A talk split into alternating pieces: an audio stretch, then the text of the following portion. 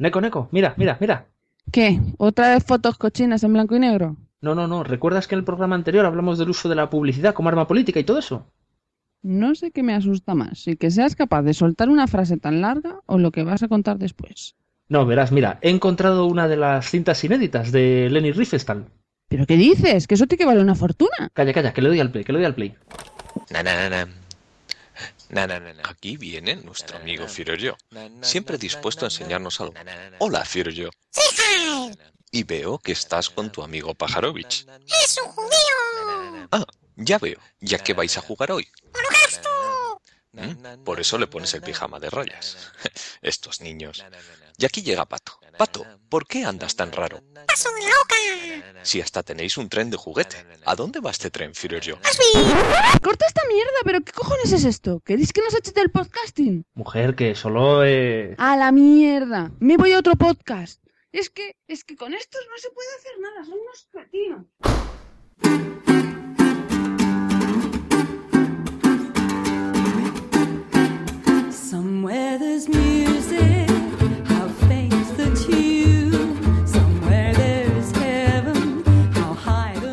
Bienvenidos a Memoria Histérica, el podcast que triunfa en todos los cementerios de Flandes. Con vosotros al micrófono la víbora negra, DR, la mujer gato, Neko-chan, y el pintor de trincheras, Retroemo. ¿De dónde sacáis estas presentaciones? Tenemos un almanaque que nos trajo Marty McFly y leemos nuestros programas con una semana de antelación. ¿Pero quieres decir que nuestros programas ya están escritos? Mi pequeña Neko. Todo está escrito para aquel que se mantiene fiel a sus principios.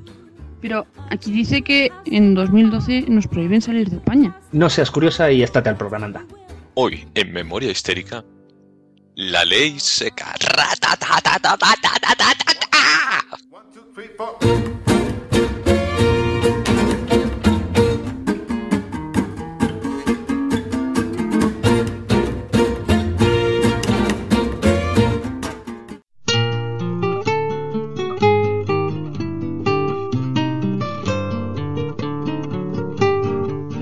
del abuelo.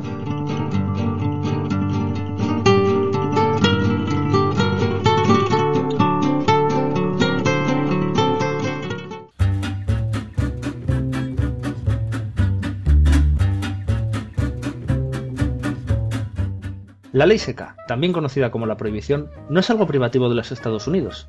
Varias naciones la aplicaron en todo su territorio o localmente a lo largo de la primera mitad del siglo XX, siendo el primero y el último en aplicarla y derogarla cierta región de Canadá, entre 1907 y 1948.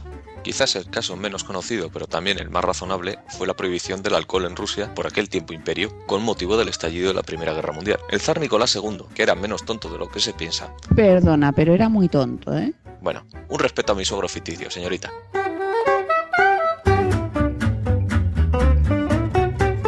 Lo que iba, en base a la lamentable experiencia de la movilización de 1905 en la guerra contra los japoneses, en la cual se tardó una semana en quitarle la borrachera a los cuarteles, en 1914 se prohibió el consumo de alcohol para que no interfiriera en el curso de la guerra. Y es que solo hay una cosa más peligrosa que un ruso borracho, un ruso con síndrome de abstinencia. Si les hubieran dejado de emborracharse, hubieran perdido la guerra, sí, pero no el trono y la vida.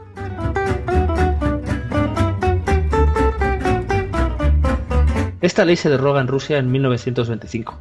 Parece ser que la revolución tampoco veía con buenos ojos que la gente fuese dando tumbos por ahí. Pero vamos a lo que mola de verdad, la prohibición de los Estados Unidos, de 1920 a 1933. Sí, nenita, pa' casa toda pastilla, cine mudo, metralletas, pistolas, bebederos ilegales, gángsters vestidos de fleco, charleston, Luis Bruce desnuda. ¡Ah, ah, ah, murmuro, por caridad!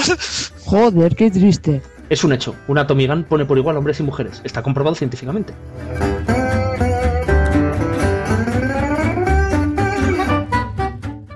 Encumbraría un fenómeno hasta el momento meramente marginal, las mafias de extranjeros. Pero ¿cómo puede afectar que se prohíba beber a la edad dorada del crimen organizado? Pues es muy sencillo. Eh, ponte en el lugar de una nación que hasta 1919 consideraba tomarse una cerveza como un pequeño placer asequible, y que de la noche a la mañana se encuentra con que eso se ha convertido en un delito. Esa nación no tiene conciencia de que no obedecer a la nueva ley haga daño a nadie, y sin embargo es así.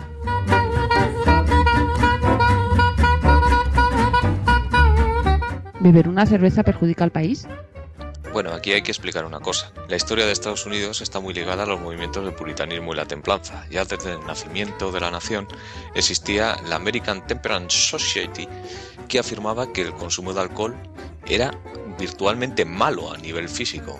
No el abuso, sino el simple hecho de tomarte un vaso de vino ya era ho- horrible, malísimo, ibas al infierno, provoca pobreza, delincuencia. Y esta asociación en esos momentos cuenta con miles de adeptos por todo el país. Ahora lo combinas con las ideas que ejercen una religiosidad extrema y te puedes imaginar el cóctel.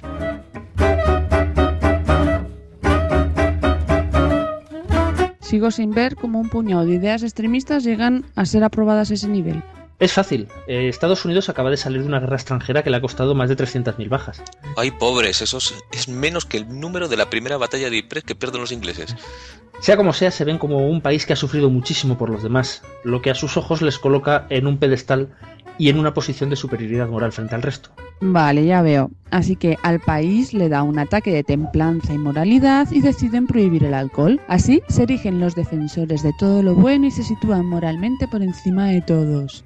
Efectivamente, lo has entendido muy bien. Y es que desde el punto de vista del consumo del alcohol, la cosa se descontrola completamente con la prohibición. Por un lado, los precios dejan de estar regidos por el mercado abierto y evidentemente se disparan.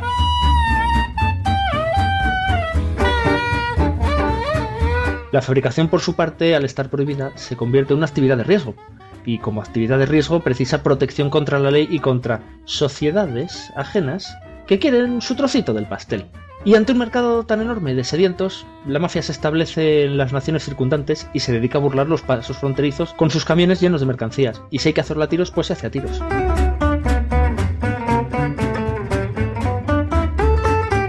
Los licores a menudo son de baja calidad, altos en metanol, que por cierto deja ciego, pero se venden a precio de coñac Napoleón. Gran cantidad de dinero desaparece de los mercados y de los bancos, ya que no es posible declararlo. Habría que ver exactamente cuál fue la influencia en el crack del 29.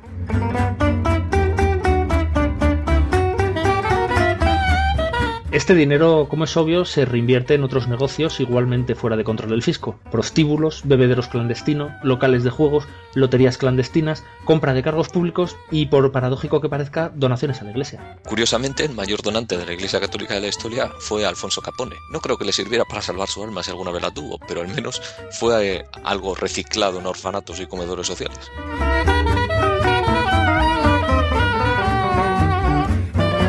Y estas montañas de dinero se amasan rápidamente, y gente sin escrúpulos de toda la nación se concentran en grandes ciudades como matones a sueldo.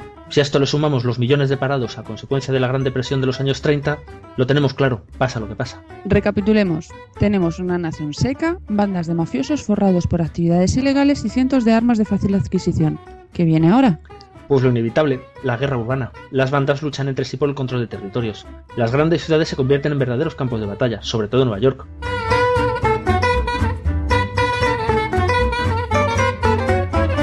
Al principio llevan ventaja los italianos, que son los más organizados. Salvatore Maranzano llega a Estados Unidos en 1925 y se establece en Brooklyn.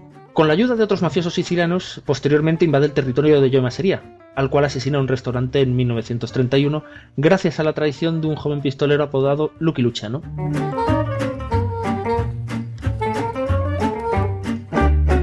El asesinato de Masseria es un clásico de la violencia de la época. Varios coches con dos, tres hombres armados con metralletas de tambor cada uno barren a tiros la fachada del restaurante donde se encuentra comiendo con Luciano. El joven mafioso había dado la señal él mismo al fingir que iba al baño. Masseria acaba con la cabeza en el plato de pasta y el local parece una zona de pruebas nucleares. ¿Por qué los lavabos tienen tanto simbolismo en las historias de la mafia? Es algo a tener en cuenta. ¿Recordáis el padrino?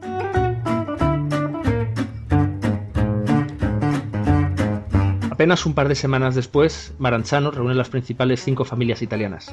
Cientos de mafiosos en un banquete. Y en ese momento se programa el capo di tutti algo así como el jefe de todos los jefes. Ha nacido la cosa nostra.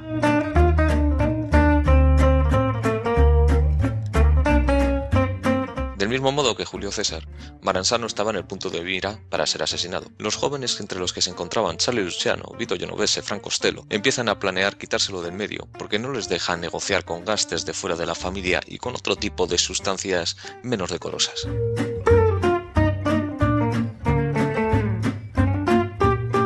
Sin duda, con el consentimiento de Baxi Siegel y otros mafiosos no italianos, los jóvenes lo eliminan en su propia casa cuchilladas, entrando vestidos de policías. Perro Rabioso Col llega demasiado tarde para recibir el encargo de Maranzano para eliminar a sus díscolos pupilos. El César no era tonto, pero sí demasiado lento. ¿Y dónde sale Capone en esta historia? Pues Alfonso Gabriel Capone se forja como matón a finales de la Primera Guerra Mundial en las calles de Brooklyn, en el mismo caldo de cultivo que los otros angelitos de los que ya hemos hablado. Ya en los años 20 contribuye al asesinato de Colosimo, rey del vice de Chicago y tío de su protector, Johnny Torrio, que se hace con el control de todo. Quizás el gángster con más vista de todos, Torrio, va delegando cada vez más en Capone hasta que en 1925 decide retirarse. Perdón, ¿has dicho que se retira? Desgraciadamente para él no le servirá de nada, ya que estando Capone en su apogeo de poder, es asesinado por despecho, solo porque saben que Capone le aprecia.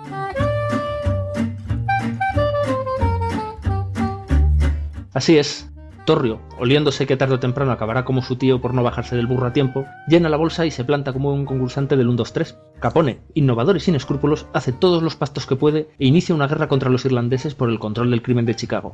En 1926, solo la banda de Bugs Moran ¿El conejo? Ni sus hombres se atrevían a llamarle Bugs, y en memoria histérica lo llamamos conejo. No la estamos buscando.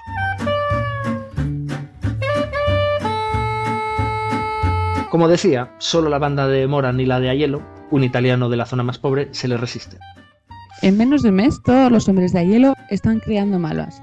Estamos hablando de más de un asesinato diario y sin miramientos por posibles víctimas colaterales. Pero Moran es un tío duro y no se deja milanar y contraataca. La historia acaba trágicamente en un garaje un día de San Valentín, donde los cinco hombres de confianza del irlandés son asesinados, a pesar de que Moran escapa gravemente herido.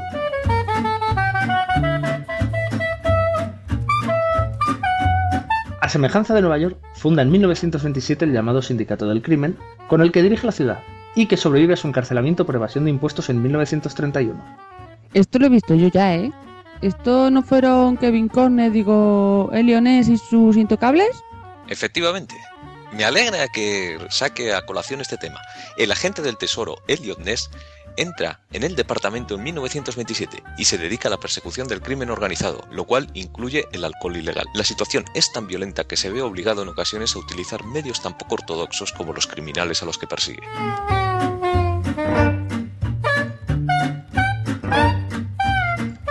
La guerra sobrevivió al fin de la prohibición. Elliot Ness y el FBI no cejaron en su empeño por exterminar el crimen organizado, pero la mafia siempre supo cuidar muy bien de su dinero y solo tuvo que transformar sus sectores de ingresos. Los gángsters más jóvenes, con menos prejuicios que sus antecesores, iniciaron un mercado que no era nuevo, pero sí terriblemente devastador, el mercado de las drogas. Curioso que hablemos de prejuicios con esta gente sin escrúpulos. Claro, pero no perdamos de vista que algunos de los gángsters originales se consideraban a sí mismo poco menos que un servicio público, que proporcionaba al pueblo lo que esas leyes injustas les habían negado. Las drogas simplemente mataban y destrozaban a la juventud, pero eso ya no preocupaba a la nueva mafia. Hacía mucho tiempo que eran una empresa y las drogas, indudablemente, daban dinero en cantidades industriales. Pero eso ya es otra historia.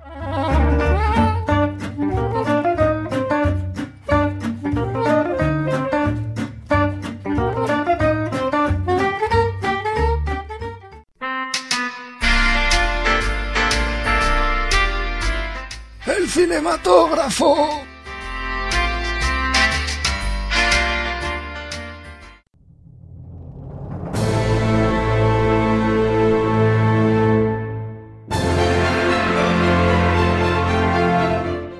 Aunque la oferta de las películas sobre la prohibición es muy larga y conscientes de que hay gente a la que no le gusta el blanco y negro, hoy vamos a comentar una película bastante actual, Enemigos Públicos.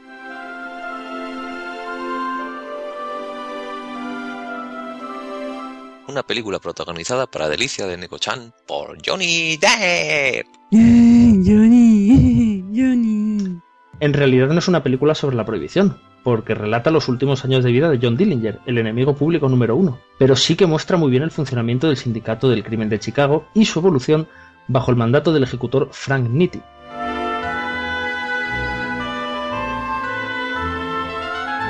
Dillinger es un atracador de bancos de Indiana, estado vecino Illinois, cuya capital es Chicago, que proporciona una cuota de sus ingresos al sindicato a cambio de una serie de servicios de ingreso de capital, armeros, médicos y casas seguras. La historia comienza en 1934, en plena depresión de los años 30, en la prisión estatal donde, con toda la facilidad del mundo, consiguen meter armas y él y sus hombres se fugan a tiros. Todo va muy bien mientras el sindicato le apoya, ya que es un fenómeno desvalijando bancos. Es un artista capaz de vaciar la caja fuerte en minuto y medio y abandonar la escena del atraco sin sufrir baja alguna. Pero las cosas han cambiado.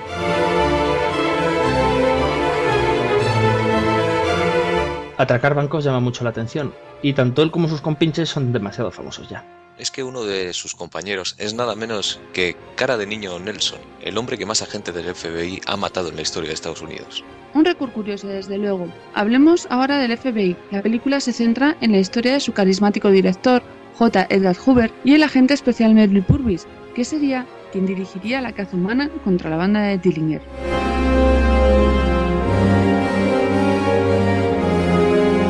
Resulta inevitable hacer una comparación con la película de los intocables de Elliot Ness, ya que el agente Purvis se ve igualmente obligado a adoptar métodos muy poco ortodoxos, que podríamos calificar claramente de ilegales, entre los cuales se encuentran la tortura en los interrogatorios, la negación de auxilio a heridos hasta que no cooperen e incluso el chantaje no dinerario con personas del entorno de la banda. Vamos, que era otro angelito el bueno de Melvin. Memoria Histérica no nos gusta juzgar a la gente del pasado, ya que no vivimos en sus mismos tiempos y circunstancias, pero sí, digamos que no era trigo limpio del todo el amigo.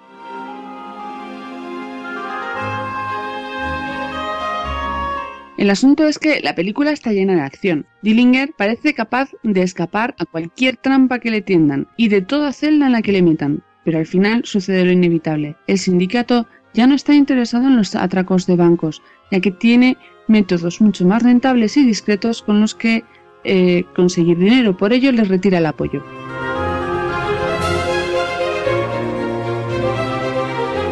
Poco a poco se va quedando sin apoyo profesional, hasta que es inevitablemente traicionado. John Dillinger murió el 22 de julio de 1934 a la salida del cine Biographic, donde había estado viendo la película Manhattan Melodrama, protagonizada por Clark Gable, una película en la que, sin duda, Dillinger vio reflejada parte de su vida.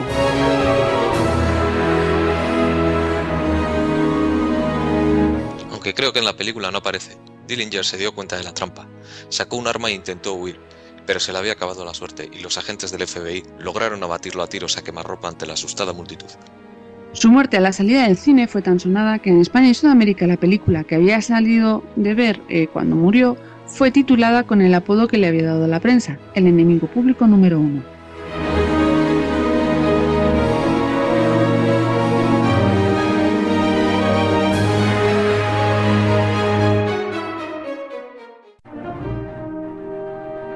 Un aplauso para los que ven las películas dobladas y no les importa reconocerlo. Un aplauso para los que realmente se creen que un superhéroe puede morir. Un aplauso para los que ven episodios repetidos de Los Simpson una y otra vez. Un aplauso para los que disfrutaron Imagina ser mamá. Y un aplauso para los que se disfrazan y cantan en el salón del manga. Normas de equivocación. Si este es el humor del futuro, mejor aprender a llorar. Normas de equivocación.blogspot.com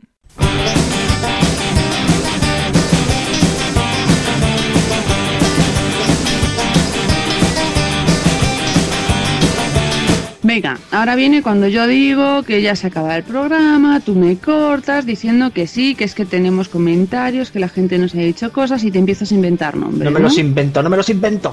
Ya. Que no, que es verdad. Además, ya se van generando temas interesantes con los oyentes. Por ejemplo, Manu nos ha comentado en Facebook. Ah, mira, es que estamos en Facebook. Sí, sí, si buscas tenemos una página allí. O sea que ya no solo estamos en Twitter con Memory Hysteric. ¿Estás reciclando un gag de la semana pasada? Hombre, eso sería decir que también tenemos un correo que es realmemoriahistérica.gmail.com, pero no lo vamos a hacer. Os odio profundamente. Más odio yo que nuestra web sea memoriahysterica.wordpress.com. Os voy a matar a ambos, os mato. Como iTunes, donde también estamos mato a... no sé, seguro que mató algo. ¡A la mierda, mira! Bueno, que decía, que Manu comentó en nuestro Facebook que dijimos que las compensaciones de la Primera Guerra Mundial se acabaron de pagar en 1983. Y en realidad fue en 2010. Eh, los dos datos son ciertos. Hay que aclarar una cosa, porque si bien es real que se acabó de pagar en 1983, ahí no se tiene en cuenta el interés generado, que efectivamente es eh, lo que se pagó entre 1983 y 2010. De ahí surge la diferencia de fechas, ambas correctas. Gracias, Manu, porque ha servido para explicar un dato. Y para rellenar dos minutos de programa, que no sabemos Calla, calla, coño, calla, calla. Que también queremos saludar a la gente de Pánico en el Núcleo y a los de Normas de Equivocación que pusieron Qué nuestra promo, muy majos. Qué grandes podcasts, no como este. Eh, también a Paterceo de cargad.com, que escribió una reseña sobre el podcast. Venga, abreviando. No, no, espera, espera, para, para. Que también queremos saludar a Pilar, al Ururco, a Maugan de la Biblioteca de- de Trantor, que es un pedazo de podcast. También a Jorge del podcast del Búho, otro crack. eh, a Iván de Noticias 21. Queda mucho. Sí, mira, tengo media hoja más. Ah, vale, venga, sí. Eh, trae para acá. Eh, Ale, hasta luego. Oye, que yo también me voy, que cualquiera le lleva la contraria a la niña. Mi guion, hijos de puta, mi guion.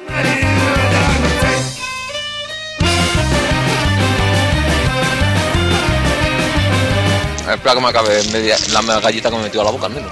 Ay, El. Dios. Esto no es humano. No, humano es, lo que no es es serio.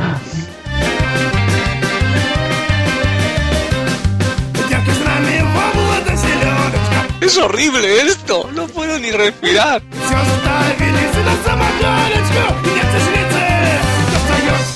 ¿Habéis acabado de hacer ruido? Sí, ya he terminado de rugarme la oreja, por Dios.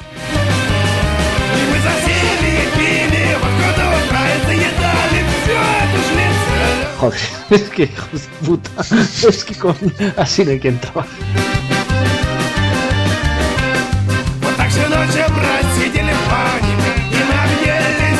En menos de un mes, todos los hombres de hielo están acribi- eh, Acribillando malvas, qué matones. Qué gente más degenerada.